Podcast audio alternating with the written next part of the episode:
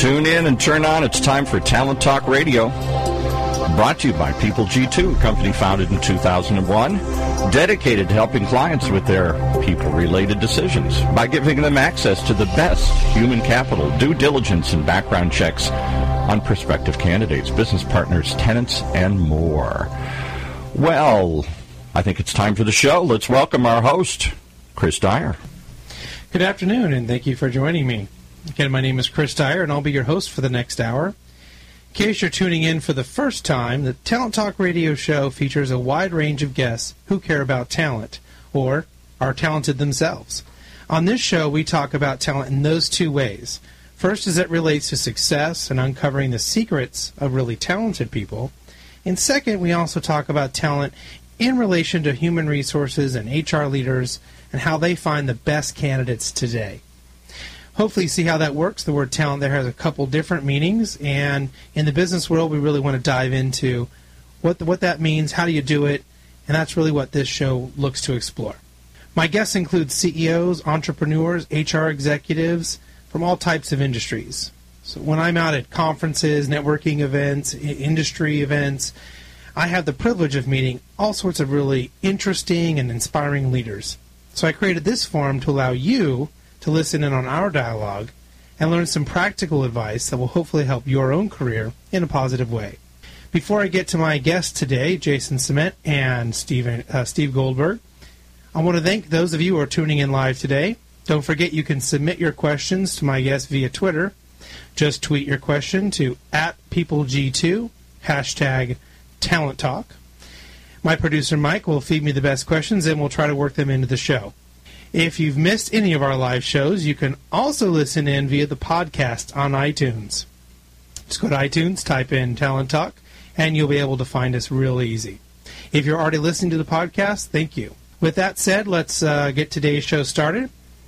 Again, my guests today are Jason Ciment and Steve Goldberg, and I'll be talking to Steve in the second half of the show. So let's go ahead and get started. Welcome, Jason. Thank you for being on the show. Hi, Chris. Thanks for having me today. So tell us about yourself and your company, uh, LADezign.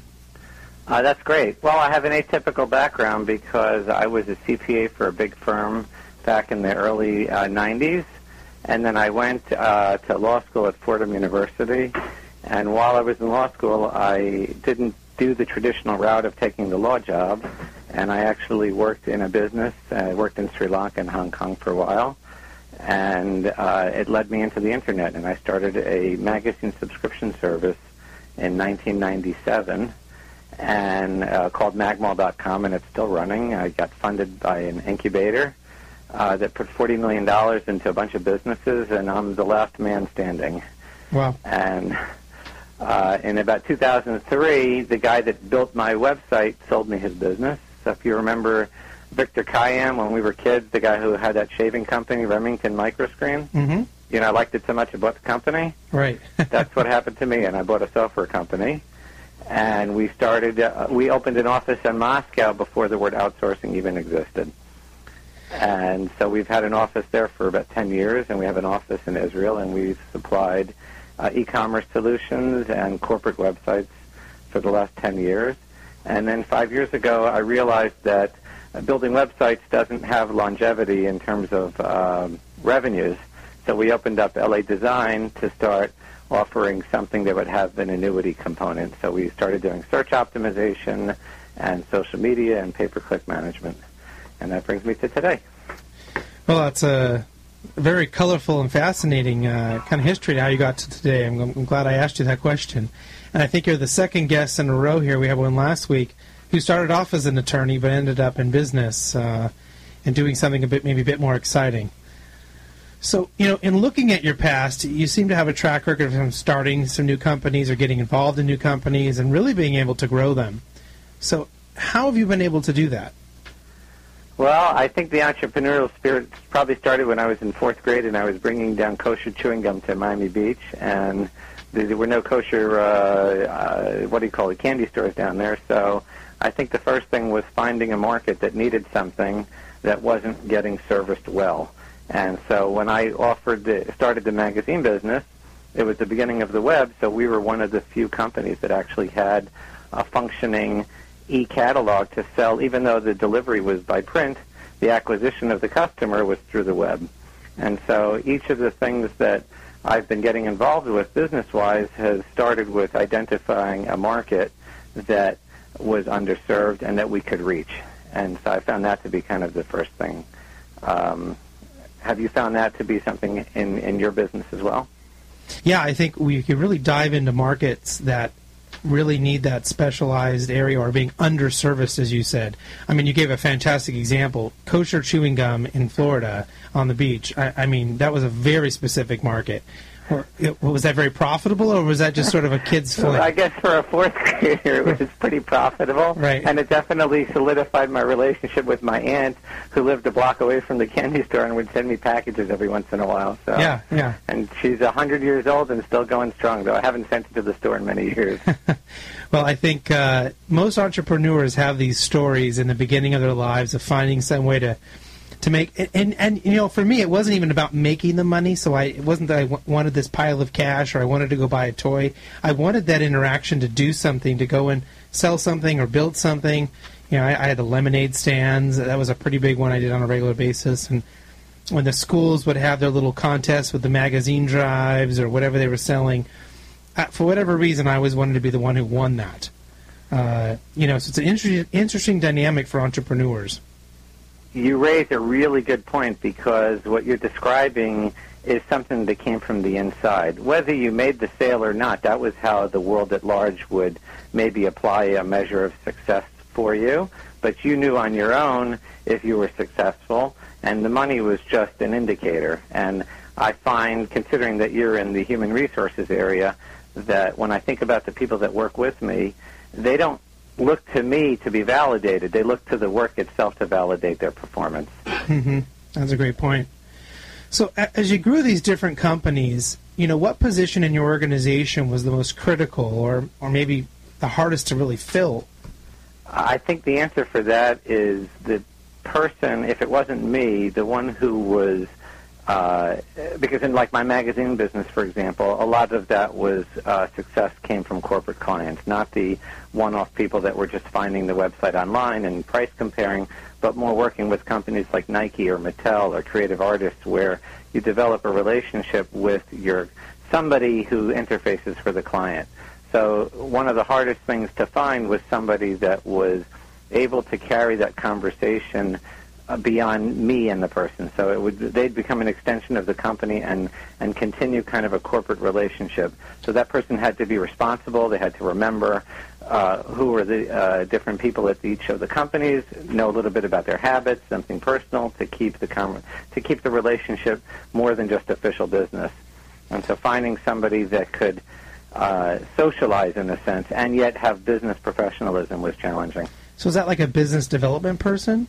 Something along those na- that nature. We didn't have, you know, defined uh, what do you call it, the job descriptions for that person in terms of a title, but it was more about these are things that you need to be doing. And in some sense, it's business development. Other people might call it an account representative. Mm-hmm. Other people might just call them salespeople. But it was just finding somebody that would have the right disposition to uh, um, be able to handle phone calls that could go right or left depending on the day because certainly uh, if an assistant in a corporation calls up and says, "Hey, Variety didn't show up today," that can be kind of a stressful conversation when you know that assistant's boss is screaming, "I didn't get my, uh, you know, my trade magazine today, and they need it." So. Sure, and I think you, again you've kind of given an answer that we've heard before, which is reassuring. I think to a lot of uh, business owners, entrepreneurs who might be listening, that business development person, that those are out there, as you said, extending your voice when so that you don't have to to deal with those clients, uh, help things grow, help things continue smoothly down that path is a very very critical role and can sometimes be a difficult one to fill to find that right person who can do those things in a way you're comfortable with but also successfully and, and effectively. I, I would even add one more point to that, which is that you have to think always that you're institutionalizing something that feels personal. And because in the labor force, people tend to stay at a job for maybe two or three years. You have to always figure that that person who's been extending their voice may not be there a couple of years from now, and so therefore you need to have good processes in place so that when the next person takes over, it's a very smooth transition for the client. So it was kind of adding those processes in there. Was that maybe a part of something you you've always done, or something you learned? I mean, a lot of times people kind of change as a leader as their organizations grow. So was that maybe something that was a learned skill? It was definitely. What happened was when I took that job uh, in law school, I worked for a manufacturer who made clothing for Liz Claiborne and Jones New York and Carole Little, and I was going to work on his hundred million dollar estate. But he said, before you do that, you need to learn my business. And he literally put me on a plane. I sat in a factory in Sri Lanka for two weeks, came back to New York for two weeks, went back to Sri Lanka, and my job for the next year was to just think about how to improve efficiency into the business. And I ended up building a tracking system in FileMaker's like second version of their database that uh, would enable employees in New York, Hong Kong, Italy, and Sri Lanka to track all the production of their closing from the buyers in Italy and Hong Kong, and follow everything all the way to the to the account executives in New York who were dealing with the uh, with the client with their own clients and customers, and so I just learned how to create, I guess, logistical efficiencies, and I was able to take that into the businesses that I started. Well, being able to take two week trips to Sri Lanka uh, and, and have someone let you go and just think about how to improve efficiency sounds like a pretty great job to me. But do you think that was something? Did you learn maybe a bit of passion there? Does kind of ask this question to a lot of our guests. You know, do you really think that loving what you do helps you drive success? I'll tell you something that's crazy. This morning, my brother called me up, who just moved to Hollywood, Florida, and he met a guy on the weekend who said that his father used to berate him his whole life that he wasn't going to be a success, and he had just come back from Fiji, and he's been friends with Zig Ziglar and Tony Robbins, who are the big gurus on what you're talking about, love what you do. Mm-hmm. And he said to my brother, the secret to success that those guys evangelize is if you love what you do, you're going to be a success. Mm-hmm. And it happened literally this morning. Wow. So that's uh, you're right on track with what I think is the answer would be yes. If you're passionate about what you do and you like what you're doing, then I think it's it, you should be successful at what you do. So, do you think there's a specific skill or technique that really contributes to your role, but maybe you really had to work on over time? I know we talked a little bit about putting those processes in place, but is there anything else that you really had to work on to, to develop within yourself? Yes. The biggest challenge that I have is that I'm constantly being pulled from multiple directions. And I remember reading a few years ago that the, Peter Drucker, the management guru of Sure. the 20th century, used to walk in even to Jack Welch and he would say, "Tell me what have you shelved recently in your business?" And so, though I'm constantly tethered to many different initiatives, the big challenge is to turn things off and allow myself to have more time to spend with the employees to be consistently aware of what's going on and, and give them presence so that they know that I'm interested in what they're doing. So it's not necessarily that I have to pat them on the back, but I have to be a little bit more present with them so that they feel that there's a connection between me and what they're doing. That's a great point. So, what are some of the things you do to, to make your employees feel like you're more present and, and in tune with what's going on in their daily work? A part of it is I just set reminders in my calendar to follow up on projects that they're working on so that I make sure, even if I don't see them, uh, because now we're testing the waters on, on remote, um, a remote workplace, a virtual workplace, I guess you call it. And I set reminders to be in contact with them either by phone or by email to just follow up on projects and try to give them encouragement that things are going in the right direction and give them feedback on their projects so that I can give them ideas. Well, that's a great, great uh, suggestion. You know, we use followup.cc, I think, is the website, and it you can kind of put these little reminders directly in your emails that the other party doesn't have to see, but you get a reminder, and it, we use that at our office quite a bit. So I know I can follow up with someone, like you said, on a project, maybe to give them encouragement, maybe to enforce the deadline, and whatever it may be. But just that, that follow up, that timely follow up when it's the right time to do it, not when you have time to do it, can make a huge difference really within the organization. There's one other thing that I do is I try to take them out of the office, even if it's just to a movie or to go out to lunch, where it's just even though we may talk business, eh, we're changing the location of where we are, it just makes the relationship with my employees feel more wholesome, Mhm. if you will. And I know that I appreciate when I have the time to spend with them, and I get the feeling that they do as well. Yeah. You know, as a CEO and a business owner, you, you mentioned uh, one particular uh, person in your life who really impacted you, but maybe this maybe this will be the same answer, or maybe it'll be somebody new. But you know, who really had the greatest impact onto your leadership development, and, and maybe you can kind of expand on why that is. I think actually uh, it's something that you and I share. It's not necessarily one person, but we're lucky enough to have joined an organization. For me, it's since 1999, I believe I joined uh, a company called ABL, and it enables me once a month to sit in a room with seasoned CEOs who've gone through dozens of scenarios that I live through weekly. And when I come into a meeting and I present challenges that I'm facing, they teach me. Uh, it's almost as if in business you want to look for a teacher client when you're developing a new uh, model to sell. Here I get to be the teacher client with 15 or 20 people monthly who give me advice and they give me books to read or they give me in-person advice on tactics to employ. And as opposed to having one person that's the guru, I get to synthesize uh, learning from each of the people that I'm meeting. So I actually found that to be more valuable than reading Swimming with the Sharks or one book that's teaching me a particular discipline. Yeah, and I think it's really that taking that moment away from your from your work, kind of the everyday stuff that you can really get caught up in, but to take that time, break away, go into a meeting where you can't be interrupted, and think. And it's been amazing when I've been in you know those similar setting as you mentioned. Sometimes I walk out of there with my own idea. I mean, people may give me these great ideas, but it doesn't fit. But they've challenged me in such a way that suddenly the answer appeared. And other times, like you said, they have already lived it. They've lived it a hundred times already, and they know exactly what to do and where to go and how to accomplish it. And that's just an overwhelming feeling when you can get that kind of advice and an input that really, really works. So, Well, it's like baking a cake. You can learn what the ingredients are, and sometimes you have to bake the cake a little longer or a little shorter depending on how you like the consistency. So when when I get advice from different people, it may not exactly require me to set it and forget it after 40 minutes, but maybe I'm going to put a little bit more of this ingredient or that ingredient to personalize it for my situation. So I, I find that I'm I'm fortunate to have many advisors, not just one. was there anyone early on though that maybe had a, uh more of an acute impact on your on your development as a leader?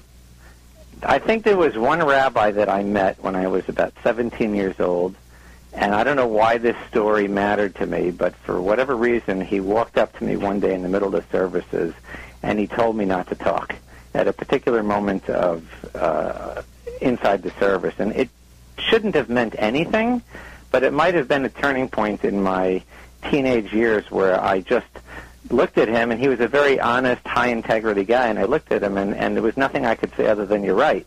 Mhm. And it made me kind of change, turn into an adult almost at that moment, where I just started to be more serious and have integrity in my actions. And I know it's a strange story, but it was just. I, I think the small things really make the biggest impacts in life. Yeah, sometimes there's that virtual slap across the face, right? You get just absolutely brought to attention what you're doing and that you realize what you, you need to make a change. Sometimes that can have a huge impact, Correct. even if it's just the simplest thing. Certainly have recommended to me over the years quite a few good books. So I'm wondering, what are you reading right now? I'm reading a book that has nothing to do with business. Okay. but it's probably the best book I own. It's called The Quest for Authenticity, and it's about a rabbi in the 1800s who started a sect of Jews that lasted for two generations, but he revolutionized the world of Jewry in Eastern Europe. And the whole perspective of his being, he was a businessman, and he got thrust into a leadership role where he wasn't looking for it necessarily, but he was uh, not preaching, but he was representing this idea that you have to be authentic to your true self, and you shouldn't be um, motivated by externalities. You have to start from the inside. It's like we talked about when you would sell things in the lemonade. The money was an externality, the the success of how you ran your business is what motivated you. Mhm. He was one rabbi against many many other people who were against him, and yet he was able to create a revolution inside Jewish thinking. And I've been able to kind of adapt that to how I not just run my business, but try to be involved in communal projects and try to uh, be a good family man. Just big picture, am I doing things the way I should be doing them? Well, I mean, the idea of being authentic is a huge one. And I mean, think of, the people who are maybe those kind of big rock stars of entrepreneurs and business owners and maybe people that we would like to be or become one day. They have that trait in them. And I often wonder, were they always like that? Or do they have the sort of the luxury now to be more authentic? You know, because you within your daily life, you're you're working with all these different people, and you know, people want to be liked, they want to be accepted, they want to be successful, they want to be appreciated, and yet that can sometimes really interfere, in- really interfere with that idea of being yourself and being authentic, especially if you're modifying your behavior to sort of get some of those other short-term rewards. So, you bring up a, a great point. Uh, you probably don't don't need to have a rabbi to appreciate the book. It sounds very very interesting. Well, King Solomon wrote, I think, uh, 3,000 years ago, something to that nature. And I think, Ecclesiastes, he wrote uh, back then that uh, uh, a good name is better than the best oil. So your integrity, your ethics, your, your code of morality is worth much more than any money you might ever amass. What advice might you have for our listeners who are looking to develop the talent that they have currently, and, and really, you know, how do they kind of get the best out of each person? And we talked a little bit about some of the things that you do about being present and having opportunities to, to be one-on-one with your with your employees. But are there other things that you think to do to really develop talent? So one of the things that I have found is that if my employees are part of the hiring process and they take ownership of the people that come on board and they get a little bit of management responsibility, they themselves become a force to reckon with and help the people who are getting onboarded to do a better job. And that to me is a really big value because it's now the entire company taking a role in making sure that anybody who comes in is getting treated, first of all, hopefully with the same respect that they've been getting, but at the same sense, getting a sense of motivation to contribute to the whole. And especially now where you have more and more people doing remote working and you have that lack of water cooler existence, how do you create an environment where people feel that, contrib- that the sum of the whole is greater than the parts? Well, that's an interesting point. And that really gets into you know connection with the company. How do you feel close? But that also can be a challenge on the creative end as well. Do you find that you have to kind of use some different types of strategies to brainstorm effectively within your companies? Yes, it's very hard now with the remote environment to figure out ways to stay more present. I almost was to the point of thinking to install second monitors for each of the employees so that if we want to have, whether it's a Skype chat or even a phone call, they can instantly move stuff over to a shared screen and we can have kind of a dialogue that's as close to in person as one could get. Well, I can Because- tell you do that now because we have already done that, and that helped so much. Made sure Right. everyone had the Skype camera, have that second monitor. It's a little bit of a challenge if they have a desktop computer because you need to get a special deal. But with the laptops, it's so easy to just plug in that second monitor and really have that in there. Correct. So I think that's going to be a big step for us to do. Yeah, and it's it's a really inexpensive way too. To, plus, people like to have more work up on the screens. We found I had people tell me they can't even think how they ever live with just one screen once they went to two. You know, and and, and, and it's that uh, thought process that's kept me from ever going to three. We, we kind of talked about the creative process and and where really about talent and how you've been able to do that. But what's been the biggest challenge for you in recruiting those people to be in your company? Uh, we've gone the normal route of Craigslist and other uh, or personal recommendations, and, and they have generally worked. Though it takes a lot of time to find somebody. I think at the next stage of, of, of hiring, we're probably going to speak to someone who's already in that business of placing people because I think it will shortcut the process. The only question will be how I still make my employees part of that process, so they may be the ones talking with with uh, companies like Decision Toolbox, for example, that help you to place employees, and you know they have all sorts of those guarantees and things like that. If the personality doesn't fit or or their work product isn't good. So it's more probable that I may look to an expert rather than trying to wing it, especially if we move into the more the business development side of the equation. You bring up a good point, the Decision Toolbox, and that's a great recruiting firm. We've used them to kind of give you a pool of people. So, have there been any, any other challenges that you know you've really faced and you had to overcome within your company to, to really make that growth happen? Yeah, well, the biggest challenge we have is I've spent hundreds of thousands of dollars over the years on salespeople that made promises and didn't deliver. And I think that a lot of that is really on me because I've always attracted people that find value and merit in their work product, but the nature of a salesperson is, I think, very different. That uh, maybe one out of 20 are going to be that way. The rest of them seem to be habitually motivated by the money that they make. And so, therefore, if I'm not enforcing very tight deadlines and strict metrics and goals of performance, it's beyond my nature to want to be that way and to hold people so numerically accountable. And I have to either change myself or hire somebody that's going to manage a sales effort in that way. Great. Well, you know, I uh, really appreciate you being on the show. You've really been informative. And, and the last question I have for you is how can people reach you if they're interested in learning more about LADezign or Magmall or anything else that you're working on? Uh, they can put my name, Jason Ciment, into Google, and I have many, many listings of companies that I am involved with. Uh, LADezign is spelled with a Z, so it's L-A-D-E-Z-I-G-N dot com, and uh, I'm very reachable. Uh, fortunately, I own an SEO company, so it's easy to get placed for uh, rankings. Right. All right, Jason, thank you very, very, very much for being a part of the uh, Talent Talk radio show. Up next, Steve Goldberg will be on the show after this quick commercial break. Thank you.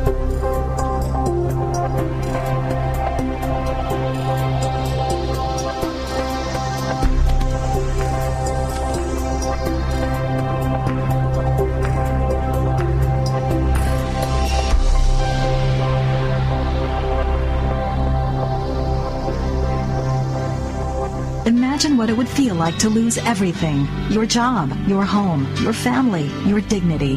This has happened to thousands of the men, women, veterans, and young adults we serve at Working Wardrobes. What do we do to help? We provide career development services, life skills workshops, job skills training. We provide the perfect interview outfit, and we get clients placed in jobs. Call Working Wardrobes 714 210 2460. Donate, volunteer, invest, hire comes to pioneers in their respective industries, we all know the Apples, Starbucks, and Trader Joe's of the world.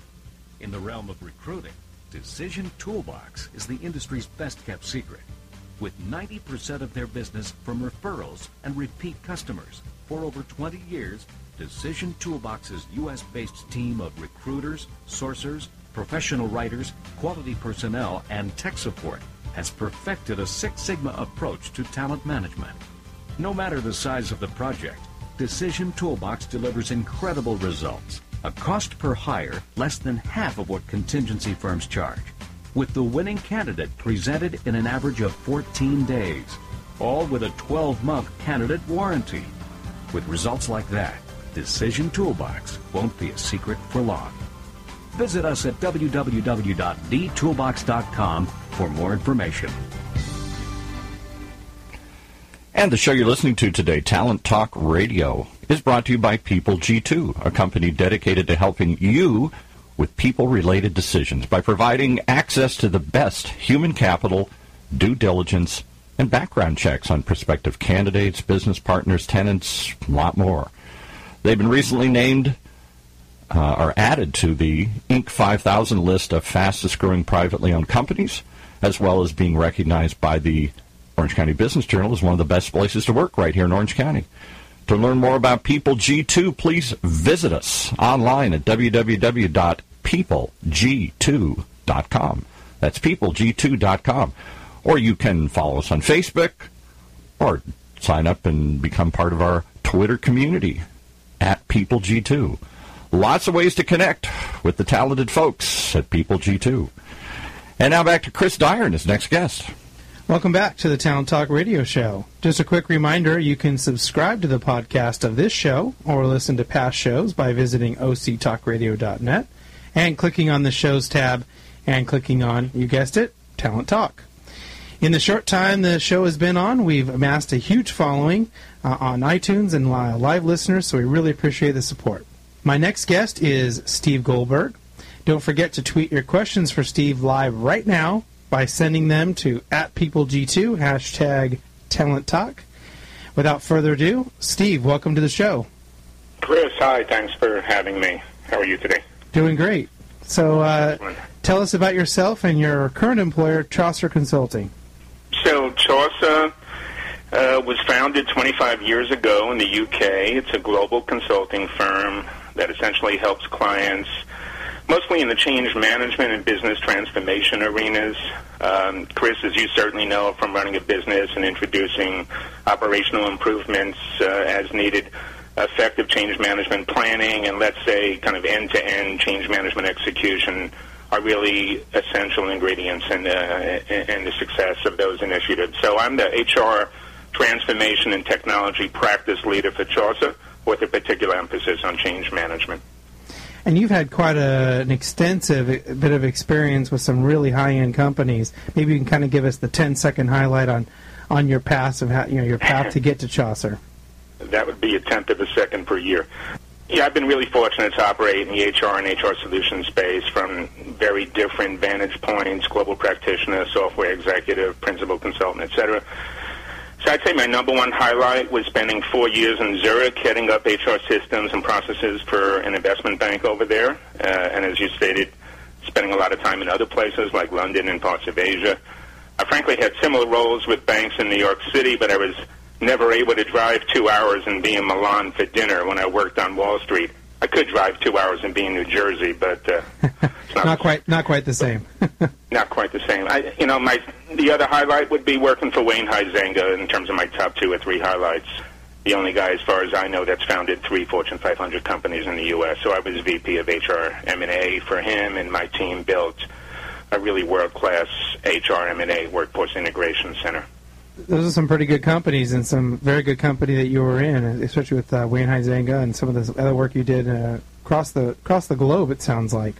So, yes. you know, as you were in these different companies during kind of their periods of growth or or execution of whatever plan they were putting in, were there certain positions or departments where you thought, you know, it was really critical for those areas to always be well staffed or highly talented?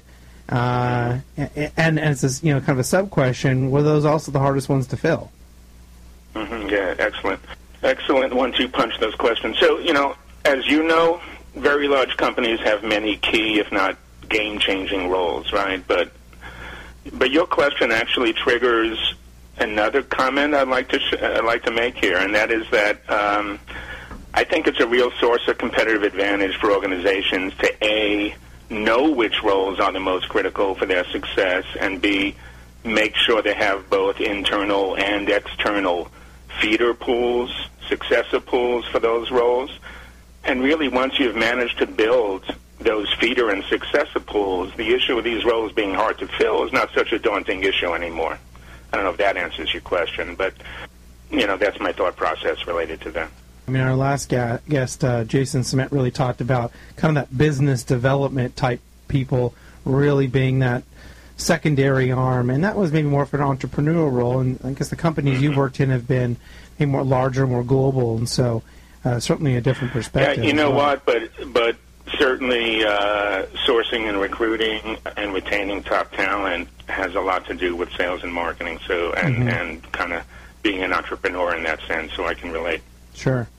So, you know, I want you to think back to your first job and, and then maybe compare yourself to how you are now. You know, have you changed as a leader within these different organizations? And maybe you can kind of describe, you know, how you've changed and why you think that's important. I'll take the second part of that.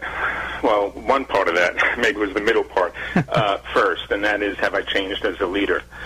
Uh, I, I think the kind of guiding principles I've used since the 80s have basically been the same. The big difference is that when I used them early on in my career, I wasn't really sure if they would work. They just seemed to be the right principles to adhere to. but over the years, I've kind of validated that indeed they were, and so I was uh, ahead of the curve, and and uh, I guess it was some smarts and a lot of luck. So you know, I, I've had line manager or people management responsibility. When it, when I've had that, it was almost always with fairly large and successful companies. But in these positions, I guess my my five principles. I think it's five. I'm going to just count them out here. So one would be instilling an ownership mentality and team culture. I know your first guest talked about ownership. Mm-hmm. Uh, second would be having stretch roles. I know that stretch goals is a common phrase. I use the phrase stretch roles. So allow people to grow into their roles if they show, show signs that they can. Another principle would, would be being a fearless advocate for your team, even if it uh, exposes you to some personal risk with senior management celebrating successes certainly is something that most uh, people are attuned to, and and being genuine. Um, I, I think I had no choice but to, but to be really genuine when I was a, a senior manager in my 20s uh, because I didn't know any better. So right. people were exposed to my weird sense of humor and some of my uh, foibles and so forth. But uh, but you know what? They respected me for being myself, and I've tried to carry that with me.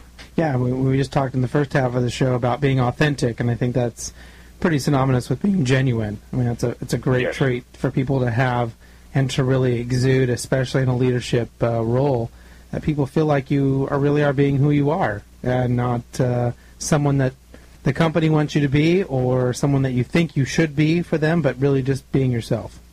Um, Correct. Uh, it's a huge thing. Not every organization will uh, provide that sort of you know, culture and environment to uh, to bring that out. But people like you and I and your and your first guest uh, probably would be uh, more comfortable in, in the environments that do bring that out. Mm-hmm. Being the the seasoned executive that you are, who do you think has had the greatest impact on your leadership development? Well, two words here. It's actually a person's name. The person is Ed Weihenmayer. His last name is spelled W E I H E N M E Y E R. So Ed Ed's been retired for a while. Um, he was global head of HR at major organizations, and actually my boss at two of the investment banks that I worked at in the '80s, Kidder, Peabody, and Salomon Brothers. So, uh, really a fascinating guy with a fascinating career. He was a former captain of the Princeton football team, former Vietnam fighter pilot that survived being shot down, etc. Uh, interestingly, his son Erik, spelled E-R-I-K, is actually more well known because he was the first totally blind person to climb Mount Everest, and he's now done it multiple times. Wow.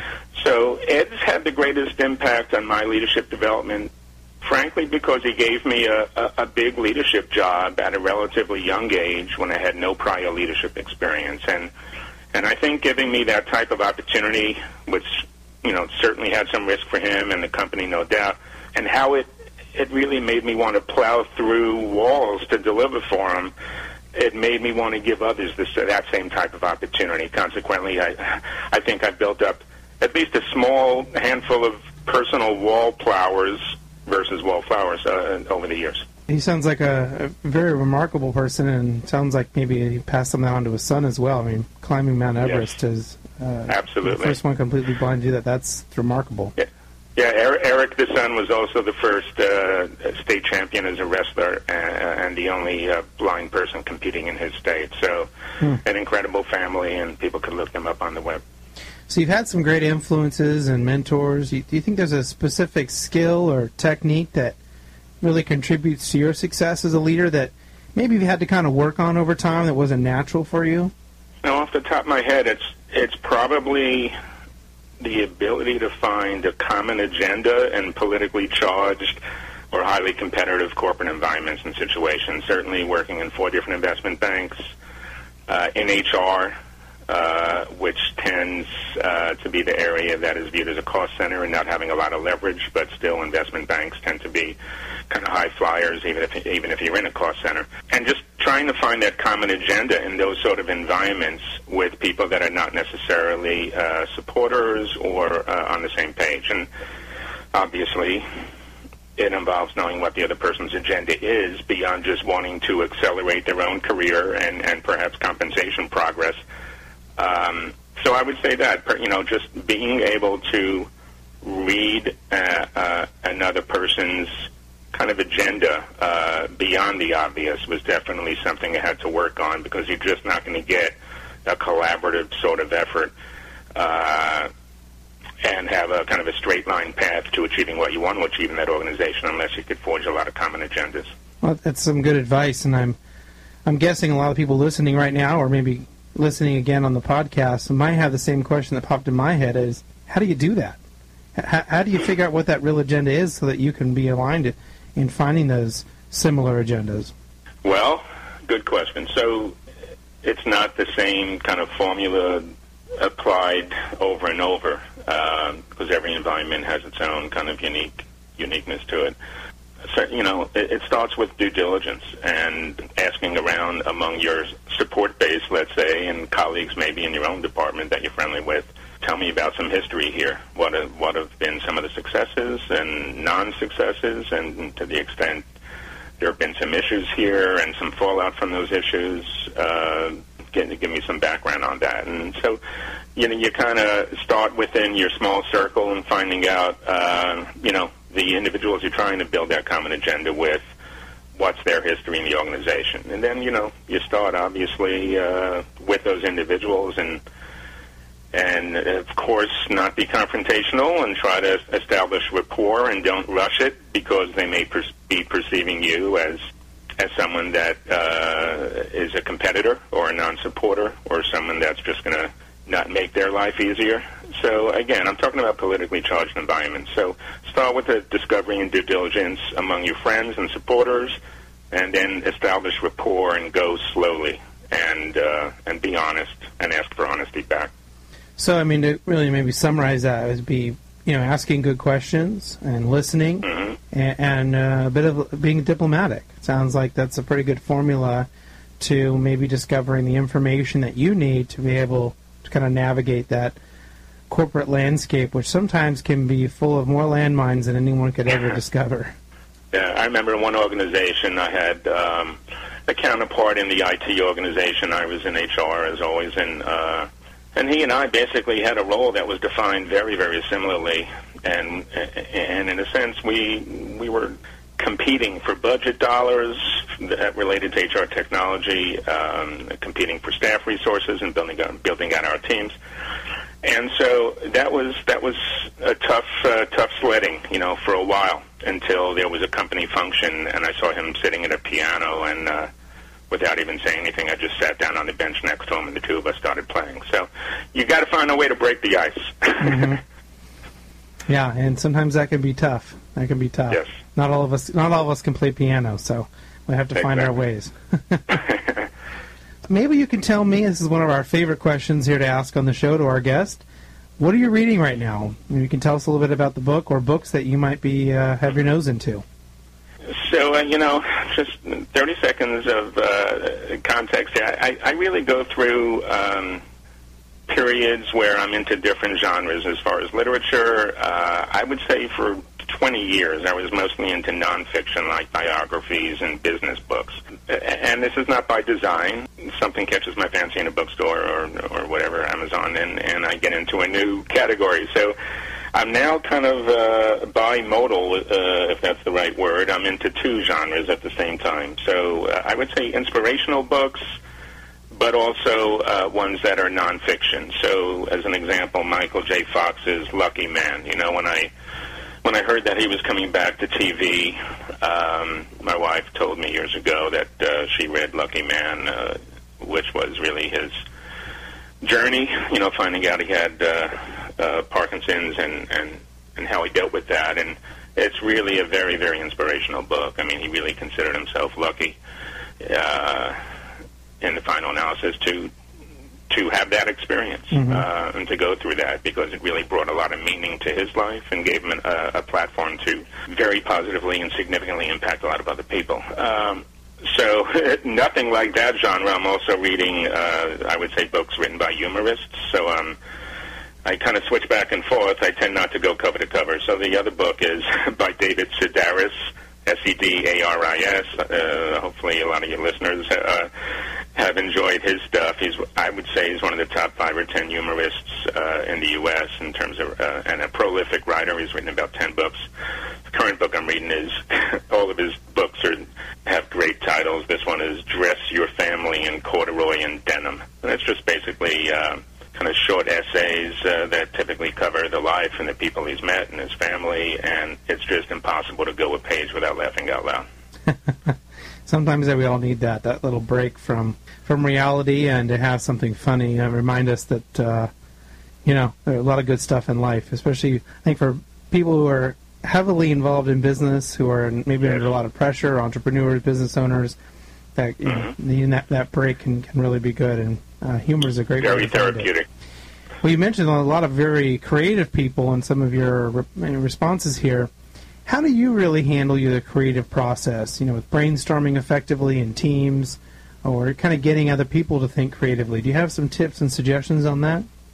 I'll just give you one, it's kind of foundational one, and I don't take any credit for inventing it. It's been around for a long time, and it's mostly in the environment. In other words, get away from the office, get away from phones and mobile devices and computers, and create an environment where there's no bad ideas, uh, no, you know, no silly questions, and no distractions that, that relate to work.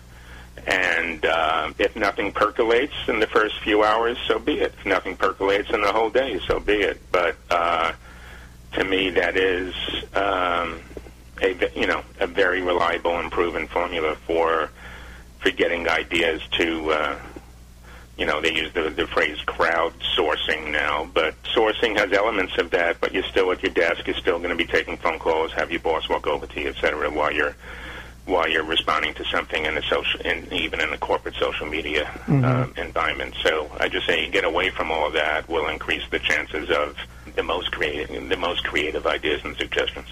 Yeah, I mean, a lot of people do sort of these events. They'll take the people away. They'll go to a location, or maybe just close them into a hotel room or a, you know a conference room type setting, uh, Yes. away from the regular uh, work and activities and, and things or distractions for that matter. And I've also found that having that location be something inspiring, uh, it seems to help me. You know, not just going to a room, but going to a location where and you can find inspiration, you find creativity, you see things, whether it's something naturally beautiful or uh, exotic or interesting or what have you. That can sometimes really start to to draw on my creative side. I really like what you just said. I guess one question that it triggers with me is can something, an environment like that, I mean, if you're at the Grand Canyon or, or wherever looking at the ocean, can't that in and of itself be distracting? Yeah, I think the Grand Canyon might be too much. Um, you know, but maybe something uh, slightly less. You know, you go to a nice garden, you go to the rose gardens at uh, USC, you go, Yes. you know, somewhere where there's some beauty and some simplicity, but not so much. Like you're right, Grand Canyon or some other major place that that becomes a destination instead of a distraction. Yeah, good Uh, point. Yeah, yeah, yeah. You're, you're right. Yep. Yep. So you, you mentioned some of the principles early on uh, into your success, but I, I noticed that some of those really kind of deal with getting a lot out of people. But I'm wondering if you maybe have some other practical advice as opposed to principles, you know, and how listeners can really get the most out of the people who work for them. Do you have any suggestions there? the principle about giving people a sense that they are part owners of the business. And even if it's a large company or a department or a team within a large company or a small company, um, well, I think once people have that sense of ownership, even though for me it's kind of a fundamental principle, the advice is to figure out how to give them that. So um, part of that has to do with the other the other principle that I uh, espoused before, and that's um, you know stretch roles. If you if you invest when you invest in people, and they know you're taking a little bit of risk in making that sort of investment, and it's not just a financial investment, it's maybe it's some personal uh, risk that you're going to incur as their manager because you you know they have 80% of what it takes to do the job, but they're going to have to do some on-the-job learning and development. Usually that comes back in very positive ways. So the principles that I espoused before, I think, uh, kind of the advice is kind of the same. Uh, You know, anybody, and, and I've managed departments that, you know, for example, a payroll department with junior, mid-level, and senior payroll clerks. And the junior payroll clerks, you might ask, well, how, how are they going to feel like an owner of the business? They're seeing what people make in an investment bank, and uh, their, you know, their eyes uh, glaze over. uh, there are ways to make people like that feel like they're owner of the, you know, they're a part owner of that department, and the success of the department is totally dependent on them and everybody else. Um, There are ways to do that, and I'm sure people can infer what some of those ways might be. I don't think we have enough time for me to spell out all the specifics right now. Yeah, and, and you know, one of the other things that we typically touch on in this show is the level of passion, and I'm not sure if any of the things that you've identified would, would fall in that category. So maybe you feel this way, or maybe you, you don't. It'd be great to hear your, your perspective. You know, do you think that loving what you do really helps you drive your success? Well, in a word, yes, or in two words, yes, absolutely. But know, I'll just distinguish sustainable success versus, let's say, flash in the pan success, which is mostly based on luck. You know, there were people and companies that I knew uh, at the beginning of the dot com boom that were just, you know, assembling smart people in a room and trying to get the company uh, built up with revenue or without revenue, but just have the capability to deliver product and bring a product to market and, and kind of sell the company as quickly as possible. So some of those people had success, but I think their passion was wrapped up around, uh, you know, kind of cashing out, to be quite frank about it. And hopefully they use their money to uh, go get some self self development themselves afterwards, because you're not going to get that lucky every time and be in the right place. So sustainable success, I definitely think you have to wake up and go to sleep at night loving loving what you do, because you're going to be spending most of your time doing it. Well, Steve, you've certainly given us some very powerful things to think about today uh, with the advice and experience that you've had. The last question I have for you is if people are interested in learning more about you or your company, how do they find you? So I'll give you my business and, uh, and my personal email. Uh, the business email is steve, S-T-E-V-E dot Goldberg, gold like the color B-E-R-G, at chaucer dot com, C-H-A-U-C-E-R. And my personal is bas- basically my uh, my own firm that I uh, have had, you know, one person consulting firm, and it's SBG Consulting LLC at gmail.com. Well, great. Steve, thank you so much for being my guest today. That's, I really enjoyed it, Chris. Thanks a lot. and It's a great show. Thank you. So that's about all the time we have today. Thank you again to my uh, special guests, Jason Ciment and Steve Goldberg.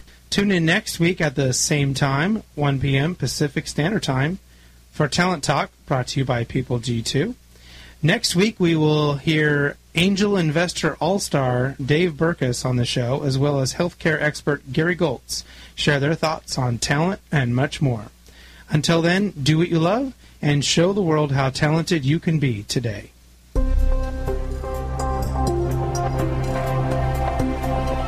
You've been listening to Talent Talk, only on OCTalkRadio.net.